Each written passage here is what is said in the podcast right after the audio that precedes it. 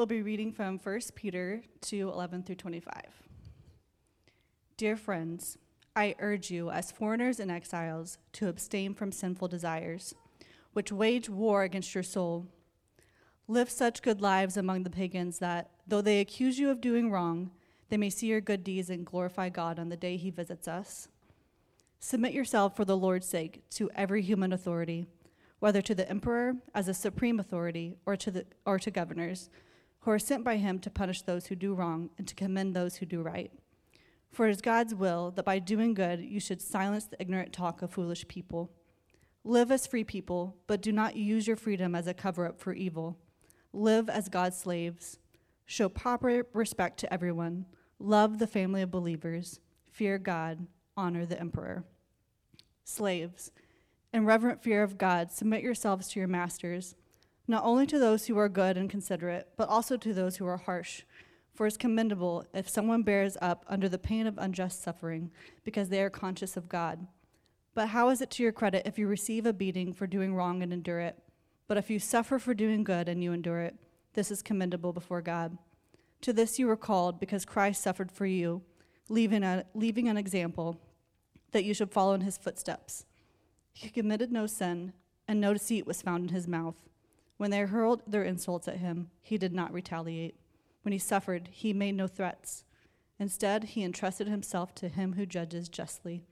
He himself bore our sins in his body on the cross, so that we might die to sins and live for righteousness. By his wounds you have been healed, for you were like sheep going astray, but now you have returned to the shepherd and overseer of your souls. This is the word of the Lord. Because we got like everyone out sick, so I'm gonna need lots more amens, hallelujahs, glory to God, amens, okay? Oh goodness, we're off to a bad start, people. You're like, okay, I got this. Okay, we're gonna try it again. Amen. Okay, okay, there's some hope for us yet. I just had to be patient this morning. That was bad. Oh. So, we're in week five of our series called Becoming Like Jesus. This is where we're diving deep into each of the fruit of the Spirit listed in Galatians 5. If you've missed any of those, I encourage you to go back and listen to them. They're on our website, on YouTube. And these are things that we're talking about because they're ultimately the characteristics and hallmarks of who we are to be in Christ Jesus. And so, since we've been talking about this for several weeks, I want to go back and just give us three quick things for us to remember as we dive in today. Uh, first and foremost, we need to remember that there is a war waging against us. There's a war with the flesh and the spirit at odds. We have the flesh on this side, the spirit warring at this side. And this is our reality. There's this difficulty inside of us where these two natures are, going to war with one another.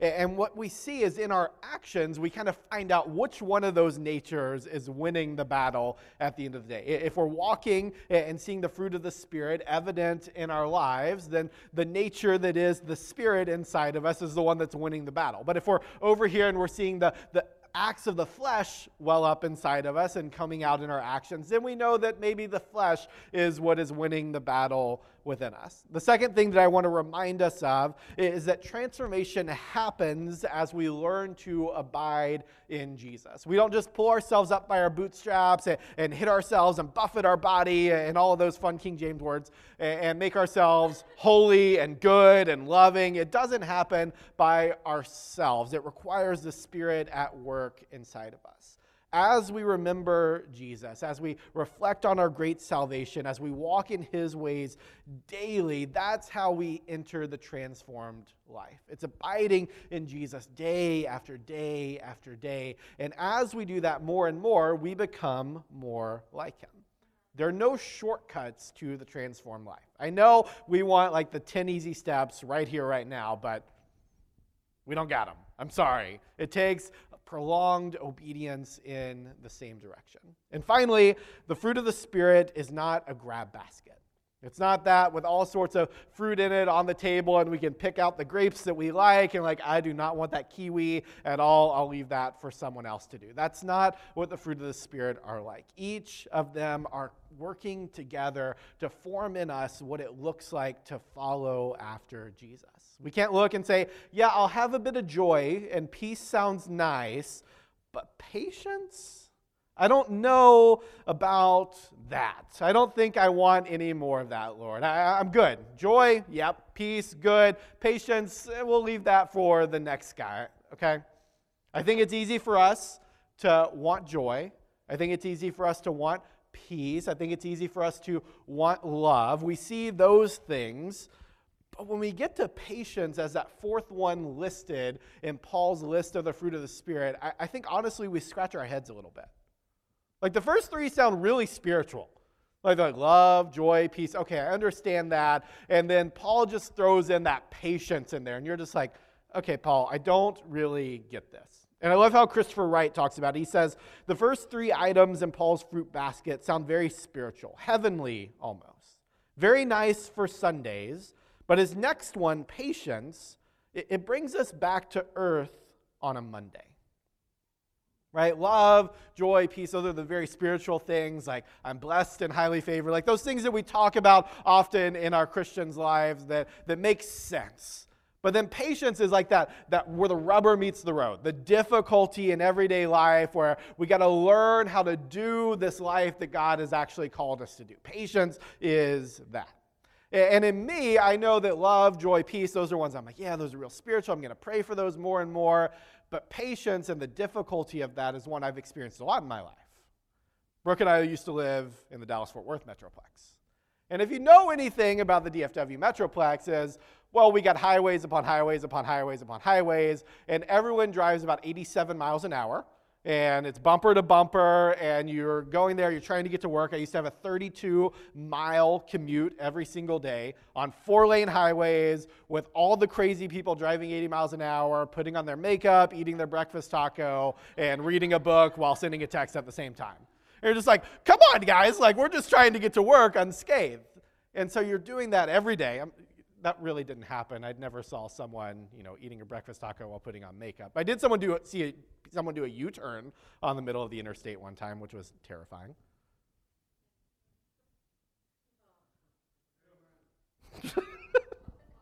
I was just trying to find where I was in my notes.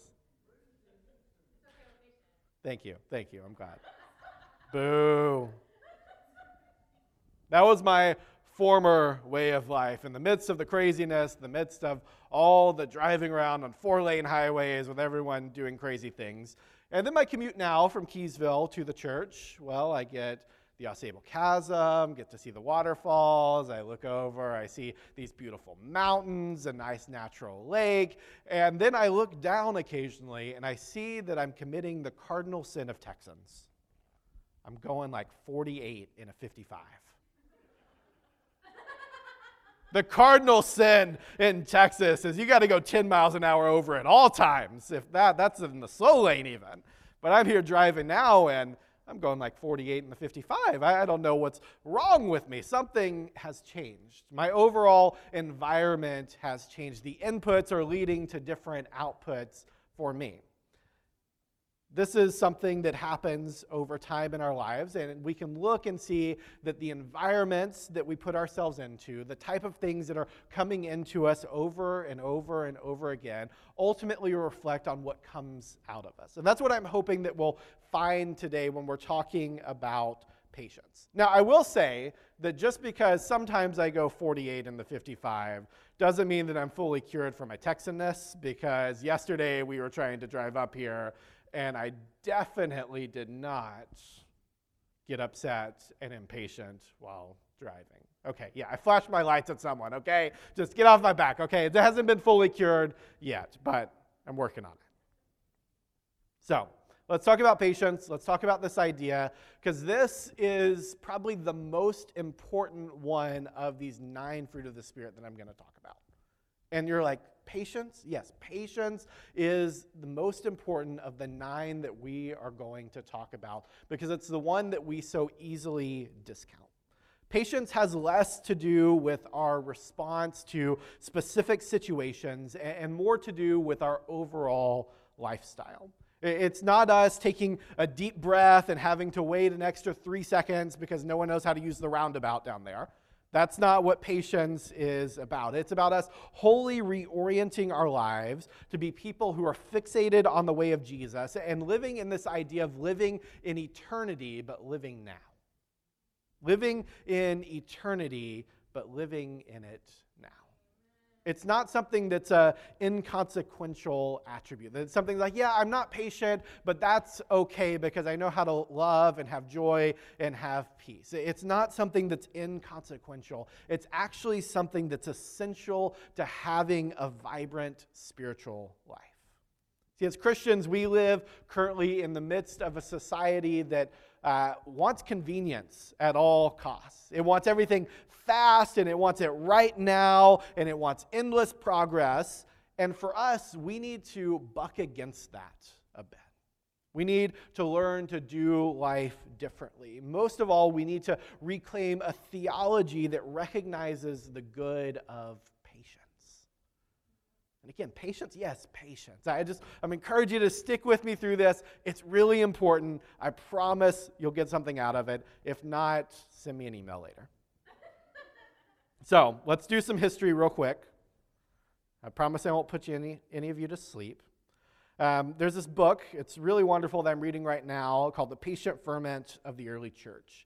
And in this book, uh, the historian Dr. Alan Kreider, he, he's talking all about the ideas of how the early church was formed in the first 300 years of its existence. Basically, what happened in those first 300 years that leads to us 2,000 years later sitting in this building, talking about Jesus, proclaiming him as Lord. What happens during that time?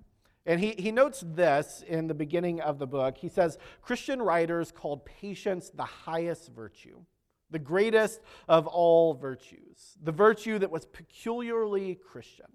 He notes that early Christians believed that God is patient and that Jesus visibly embodied patience in his life.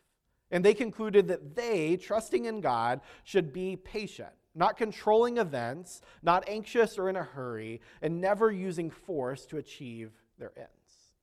Now, this is something that requires us to have a reorientation because the early church was not a type of church that was flash in the pan, like big thunder and lightning and all this, and we're coming on the scene and we're taking over the world. That's not the way that the early church operated.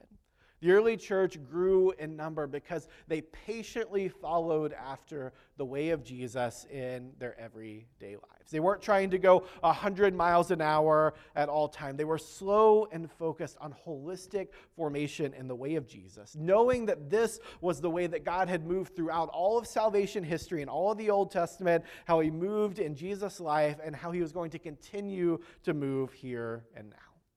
I love this at, from Kreider. He goes on to say that the sources rarely indicate that early Christians grew in number because they won arguments. Instead, they grew because their habitual behavior, rooted in patience, was distinctive and intriguing. And that just kind of blows my mind because I did debate in high school. Like, I love winning arguments, and that's not how the early church grew. It didn't grow by winning all the arguments and having all the right answers at all the correct times. They grew by consistently and patiently walking in the way of Jesus in their everyday lives so people could see what that looked like and then say, okay, who is this Jesus?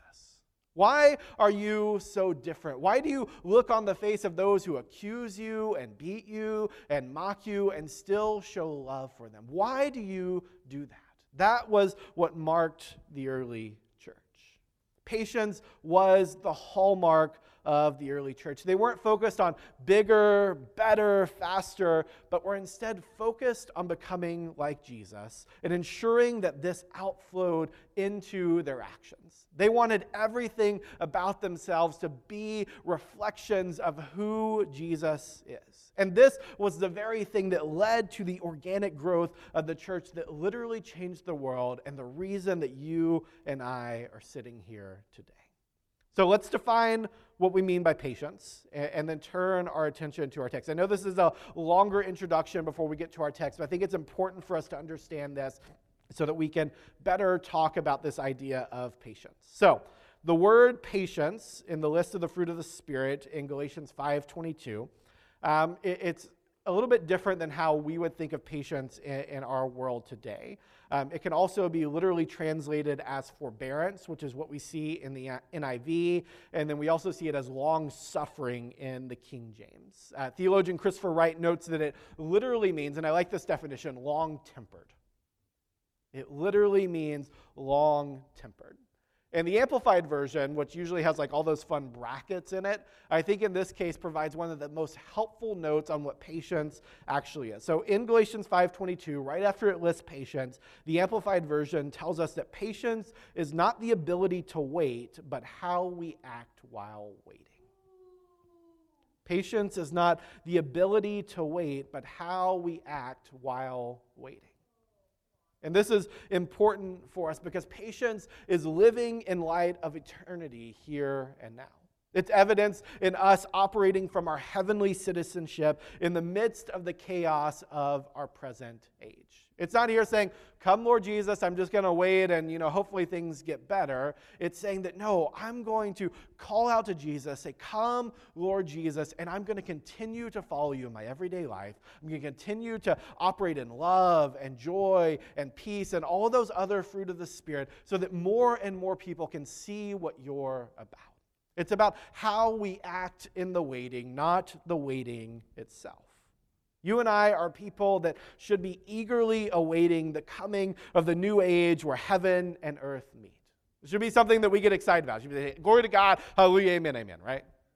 Okay, there we go. It should be something that we get excited about. But too often we get so excited about that that we forget that we're also supposed to pray on, he- on earth as it is in heaven seeking to live out that life that Jesus called us to live. The one that's truly transformed, the one that seeks the highest good of all people.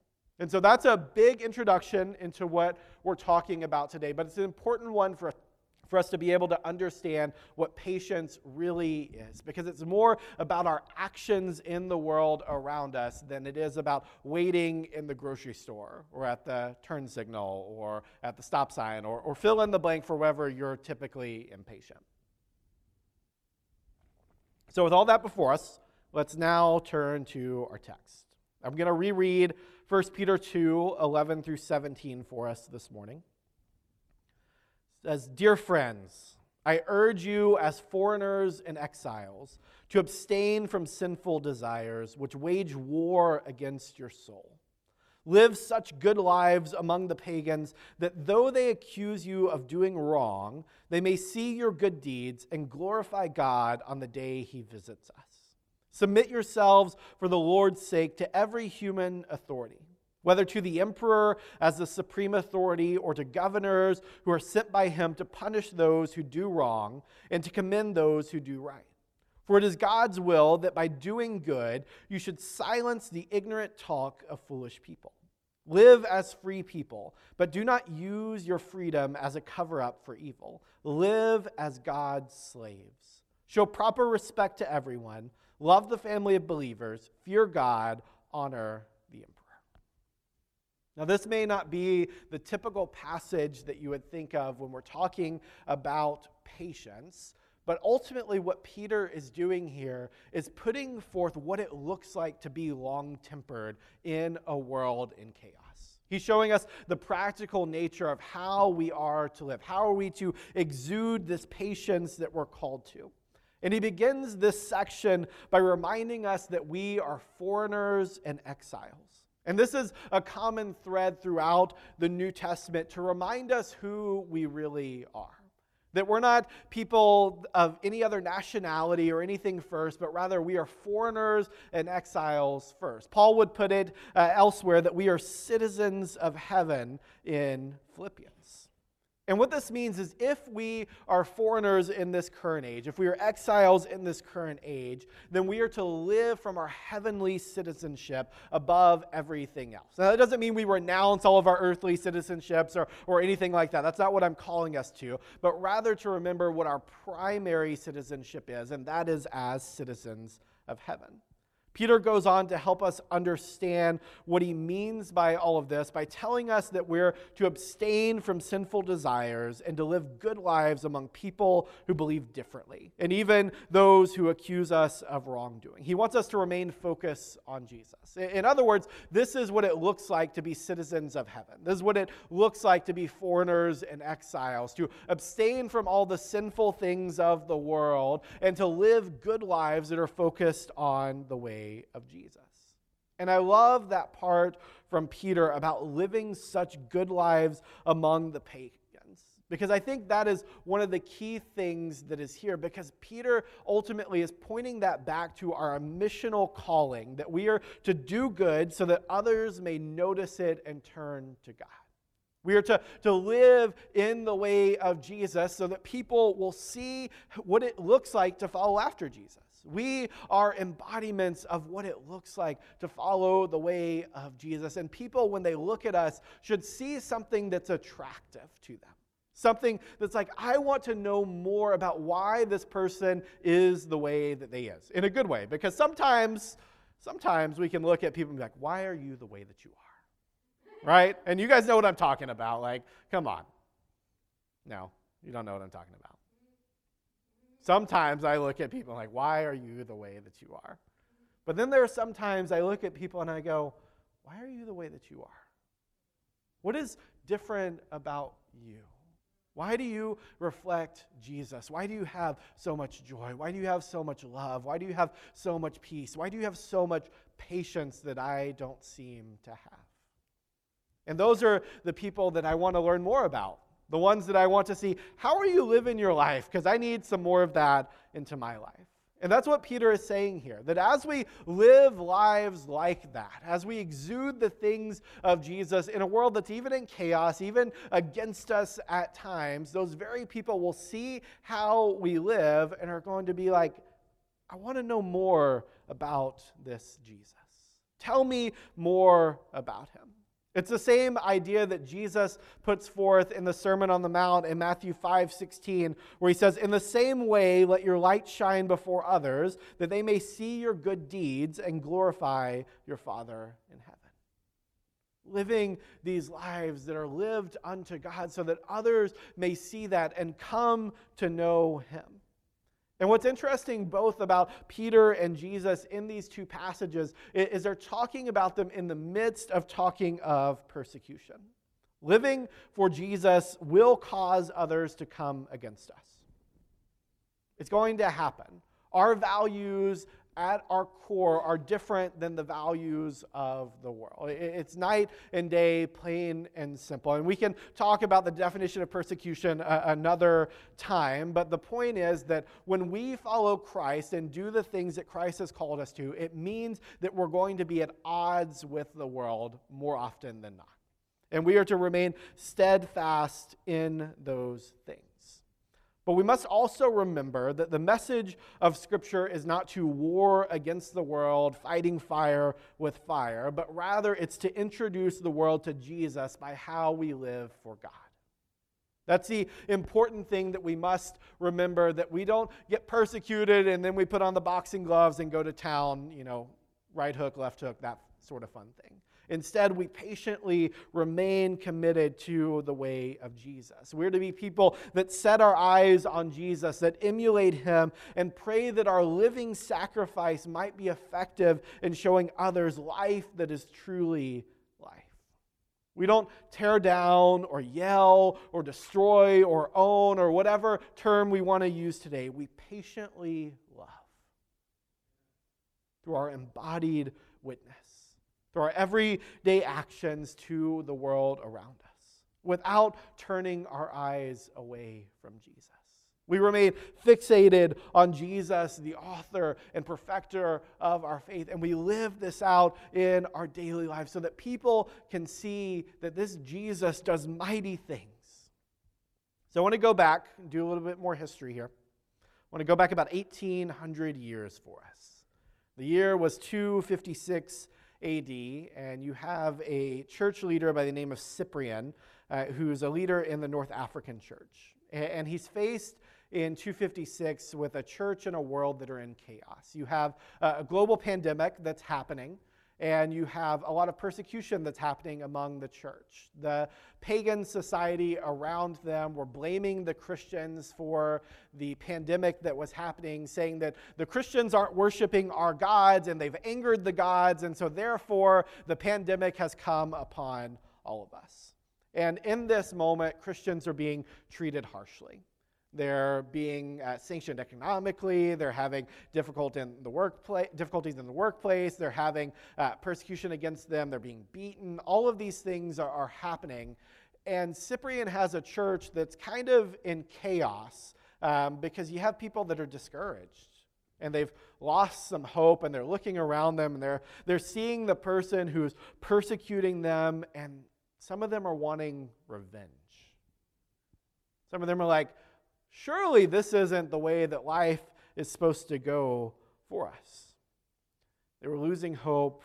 They wanted to fight fire with fire. And Cyprian, seeing this, he addresses the church and encourages them by saying this We're not philosophers in words, but in deeds. We know virtues by their practice rather than through boasting of them. We do not speak great things, but we live them. Cyprian was telling his church, you can't say one thing. You can't talk about the goodness of God. You can't talk about the love, the joy, the peace, the patience, the kindness. You can't talk about all of those things and have those things coming out of your mouth while also living another life. We don't speak great things, but we live them. We patiently exude the way of Jesus time and time and time again. And Cyprian's words so motivated the church that one of his biographers said if the whole world could have seen Cyprian in that moment addressing the church, they all would have come to Jesus. Because Cyprian didn't just tell them to stay on course, he reminds them to go care for the sick, to love the poor, to go to those who are sick and dying and being thrown out into the streets and care for them. That is the way of Jesus. This is a consistent theme throughout the first 300 years of church history. Though Christians were in the minority, though they were subject to mistreatment, though they were subject to being misunderstood, they remained patient in their public witness, choosing to exemplify what it means to follow Christ by their actions, by seeking to display the fruit of the Spirit at all times. Let me put it in, a, in another way for us. The early Christians weren't concerned about treat, being treated fairly. They weren't concerned over arguing who was right and who was wrong, but instead they were concerned about the way of Jesus being easily observed in their lives. They wanted to be people who looked like Jesus. They weren't trying to be the people on the highest mountain yelling louder than everyone else. They wanted to patiently walk in the ways of Jesus, knowing that's what would transform the world around them. See, I think you and I, we need to realize that the world won't change overnight.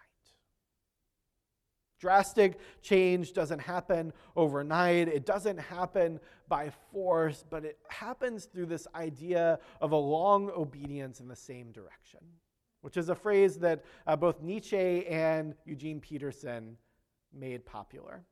It happens through a long obedience in the same direction. That's patience embodied, living the way of Jesus throughout our lives. So, you and I, and what Peter calls us to, is to be meek people who seek the highest good in every situation. This is what it looks like to be people who submit ourselves for the Lord's sake in this world. That means we got to turn off the outrage box. We got to unsubscribe from worldviews that seem to form us in ways other than the way of Jesus. We must put our eyes upon Jesus and look to walk in his ways. I want to read verse 15 through 17 again. For it is God's will that by doing good you should silence the ignorant talk of foolish people. Live as free people, but do not use your freedom as a cover up for evil. Live as God's slaves. Show proper respect to everyone. Love the family of believers. Fear God and honor the emperor. Now, there's a phrase in here that I'm sure we all love ignorant talk from foolish people. And I've certainly heard my share of that in my life, and I'm sure you have too. Uh, but the question that we must ultimately answer is how are we inclined to respond when we hear that? Are we inclined to respond by tearing them down and be like, no, no, no, no, no, no, no, no? Or are we inclined to patiently show them love and kindness and joy, even though foolish talk from ignorant people? Peter reveals that as we continue to do good, we will silence those that do such a thing. That as we walk in the way of Jesus, eventually they just go blue in the face and they're like, okay, fine. I, I see that I can't win, so I must change my tactic. And so the world around us, they may call us hateful, they may call us bigoted, they may call us backwards or even Neanderthals. So what? Let them call their names. As the saying goes, sticks and stones may break my bones, but words live with me forever. Wait, no, sorry. That's the wrong one. Sticks and stones may break my bones, but words can never hurt me. Let them pile on the words, let them pile on the insults. Let's remain fixed on Jesus. Now, what we can't do, what we cannot afford to do, the very thing that we must not do, this is important. That's why I'm trying to emphasize it. We can't give people who are against us a reason to be correct about us. They're going to be against us because of the values that we hold, the way of Jesus that we cling to, the things of God. But what we cannot do is give them a reason to be correct about us. Let them fling insults that are incorrect, but don't let them say anything that is true. We stand firm in our moral reasoning, but we stand equally firm in our loving demeanor towards all people. We're not people who tear apart and rip others up. We are people that build up.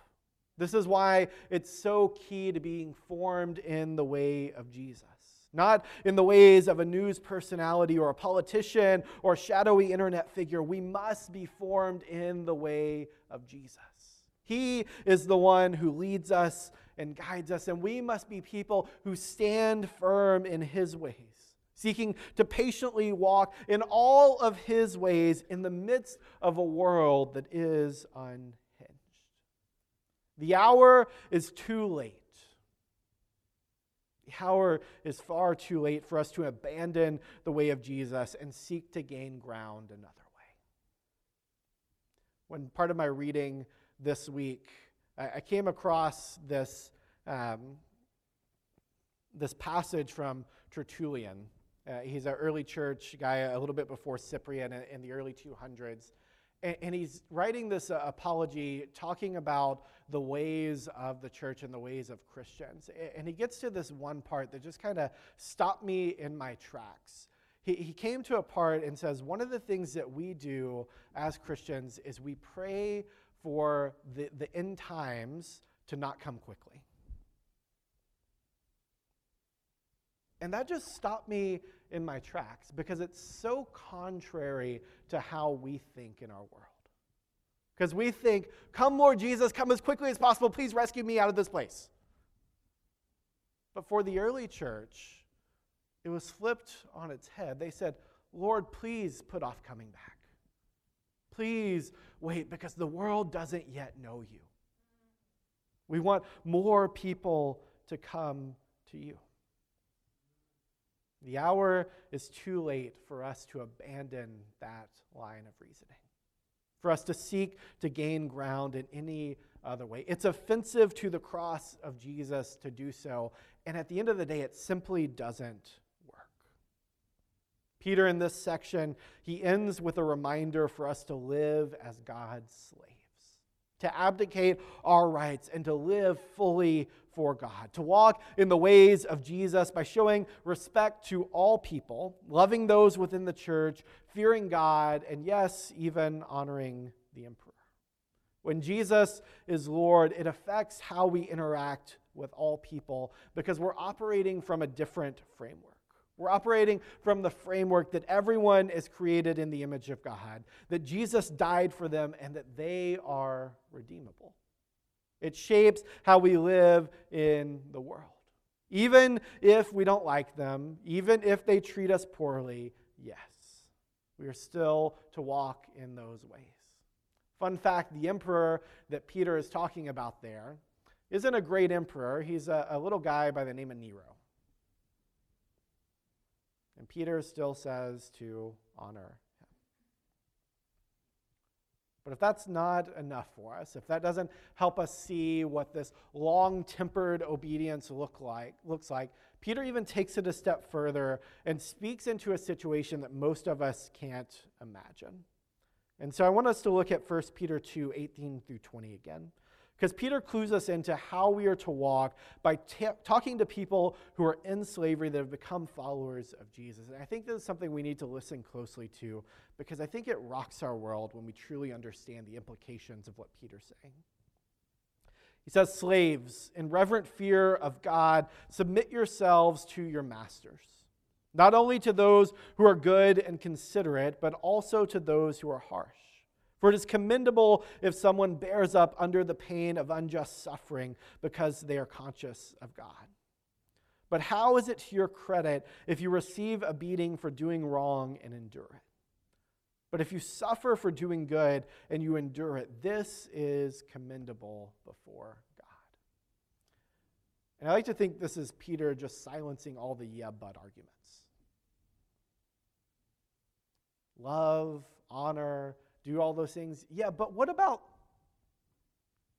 stay on the straight and narrow? He's speaking to one of the most difficult situations imaginable. It's a slave who's being mistreated by their master. They didn't deserve it. It wasn't something that they, they did wrong and they, they were subject to mistreatment because of that and subject to punishment. They were doing the right thing. They were living life the way that they should, and yet they're being beaten and mistreated. And yet, in this situation, Peter calls them to the same type of long tempered living. He calls them to endure, to stay the course, to reflect the way of Jesus, so that maybe, just maybe, this person could see Jesus as well. Even someone so vile as them, maybe they could see Jesus. And I think this type of patience is the one that many of us struggle with today. The type of patience that, uh, that tells us to remain steadfast in the midst of difficulty, to remain steadfast in the midst of mistreatment to remain steadfast in the midst of all the things that are going wrong around us. But for Peter, patient, long tempered living, no matter the circumstance, is a key characteristic for Christians. It's necessary for who we are if we're to follow Christ the way that we're called to do. This passage finds its root in Jesus' Sermon on the Mount, where Jesus calls us to love our enemies and pray for those who persecute us. It's a common message that's repeated throughout Scripture over and over and over again. It's patient, long tempered living. And loving our enemies is made possible only by the Spirit working within us. It's against our fleshly nature to do this. But when we are conscious of God, as Peter says, the one who forgave us despite our many sins, then we can love as he loved. Then we can do as he did. Our ability to be long tempered is evidence that we have been profoundly transformed by the gospel and that the Spirit is alive within us. If we're living this type of life, it's evidence that we are living the transformed life, that the gospel has truly gotten hold of us, that Jesus has truly gotten hold of us. The end of verse 20, Peter says, If you suffer for doing good and you endure it, it's commendable before that word that gets translated to endure, and the reason that we're talking about this this morning, it's a synonym for uh, the word patience in Greek that we see in Galatians 5. To endure is to be patient. The word literally means to patiently endure, to persevere under misfortunes and trials, and to hold fast to one's faith in. The beauty of this type of patience is that Peter says it's commendable before God. It's the same idea that, that Paul puts forth in Romans 12 of our bodies being living sacrifices. We are not our own, we belong to the Lord. And at the end of the day, we are to do good by being long tempered, having our whole selves transformed by Christ, and living out this transformed life in all situations. All situations, even and especially the ones in which it's very difficult to do that. So I want to wrap up. Let's read again 1 Peter 2 21 through 25 and just briefly talk about this. This is, this is the good part here. All of it's good, but this is the one that just kind of puts the nail in the coffin for us.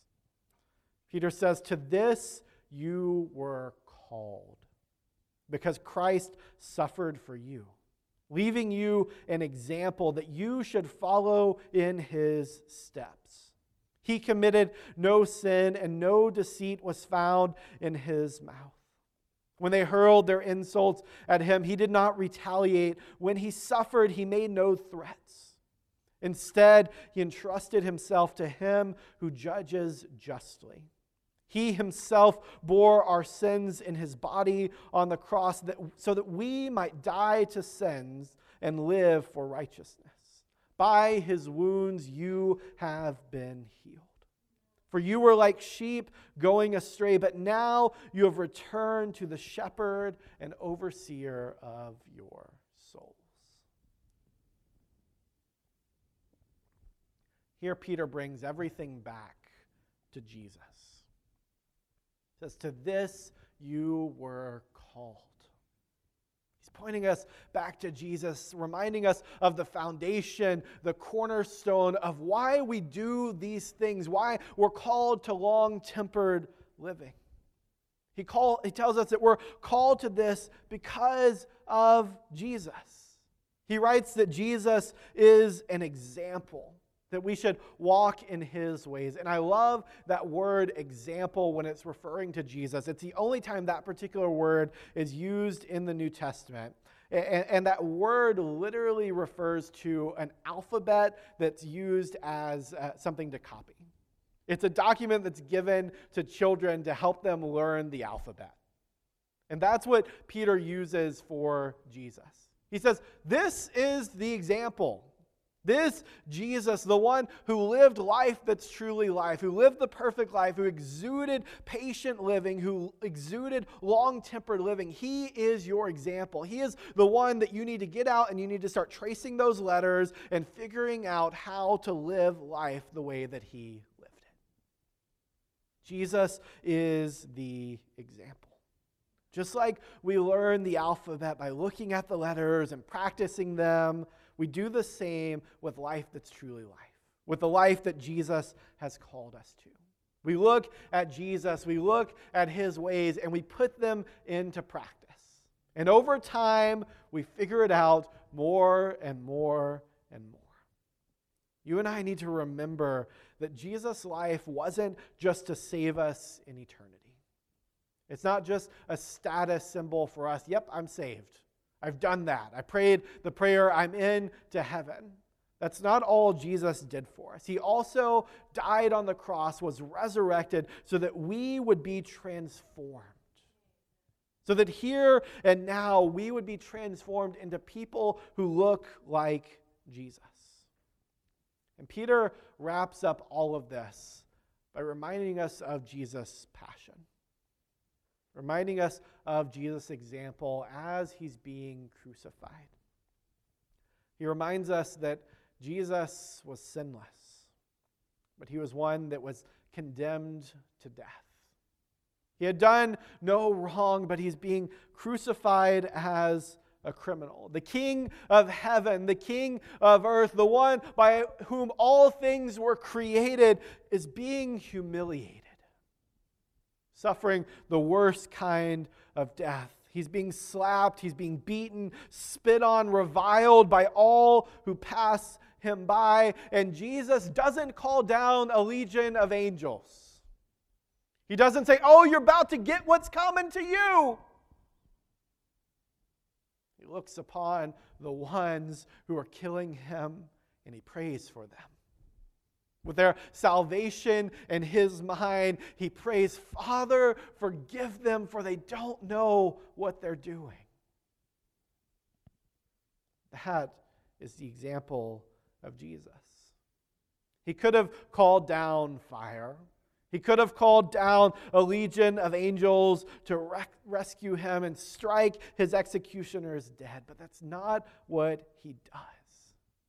His desire is for them, for them to know life that's truly life, to know the life that he has for them.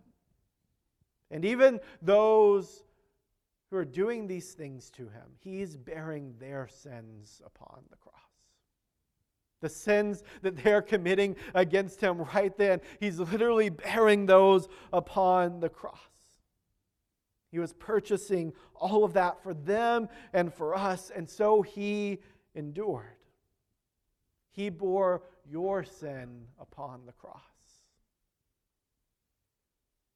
All those times you've sinned against God, all the things that you've done that flies in the face of the way that God has. He bore those sins himself upon the cross so that you and I could be free, so that you and I could be redeemed and reconciled. He loves you. All our sin, our lust, our pride, our greed, our, hate, our judgment, all of that nailed upon Jesus. Every sin we've committed laid upon the sinless one. The only one worthy, the only one who had lived life perfectly. All of that laid upon him to purchase our forgiveness, to purchase our freedom from sin, to purchase our empowerment to live life that is truly life. That is what Jesus has done. And it's something that we must never forget. By trusting in Christ, all of that is ours. New life, new creation, reconciled to the Father, co heirs with Christ. All of that is ours. Life to the full is ours because of Jesus. And I love verse 25 here because Peter just sums it up so wonderfully for us. He says, For Christians, though we were once like sheep going astray, though we were once going in our own direction and following whatever leader comes in front of us, that is no more. We are now returned to the shepherd, the overseer of our souls. We've come to the one who leads us and guides us to life that's truly life. He set before us the example, and now we are to walk in His ways. He's shepherding us, He's overseeing us, He's leading us to life that's truly life. We must now surrender everything at His feet. Because when we come to Christ, life ceases to be about us. It ceases to be about our rights and our vengeance and our desires and all of that, and it becomes fully about Jesus. He is the shepherd, He is the overseer. And because of what He's done, we're no longer wandering on our own trying to figure out what life is supposed to look like. We now have an example in Jesus who leads us, who empowers us. He shows us the long tempered life, the patient life. And so let's be people who follow his example. Let's lay ourselves down. Let's lay our desire down and become slaves of God, fully devoted to the ways of Jesus. Let's make that our aim. Let's make that our highest good. Let's be people who patiently endure all things, people who are long tempered, People who are committed to the way of Jesus, who have been transformed by Jesus. And by doing that, living that kind of life, showing others that Jesus is worth it, that he is good and kind and loving and the one that they truly desire, even though they don't know it yet. Let's patiently live this life. Please stand with me as we pray.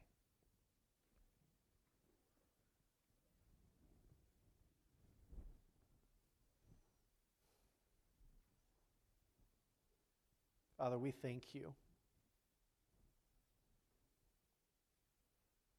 How we could just sit here and say thank you over and over and over and over again. Our sin, our shame, our scorn, all that we deserved was laid upon Jesus. He died so that we could live, so that we could have freedom so that we could be reconciled to God, welcomed into the family of God. No longer enemies, but now friends and children. No longer walking on our own, but now redeemed.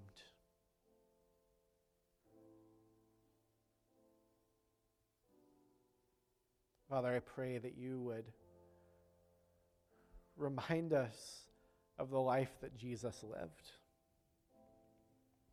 A life that exuded patience, a life that exuded long tempered living, even upon the cross.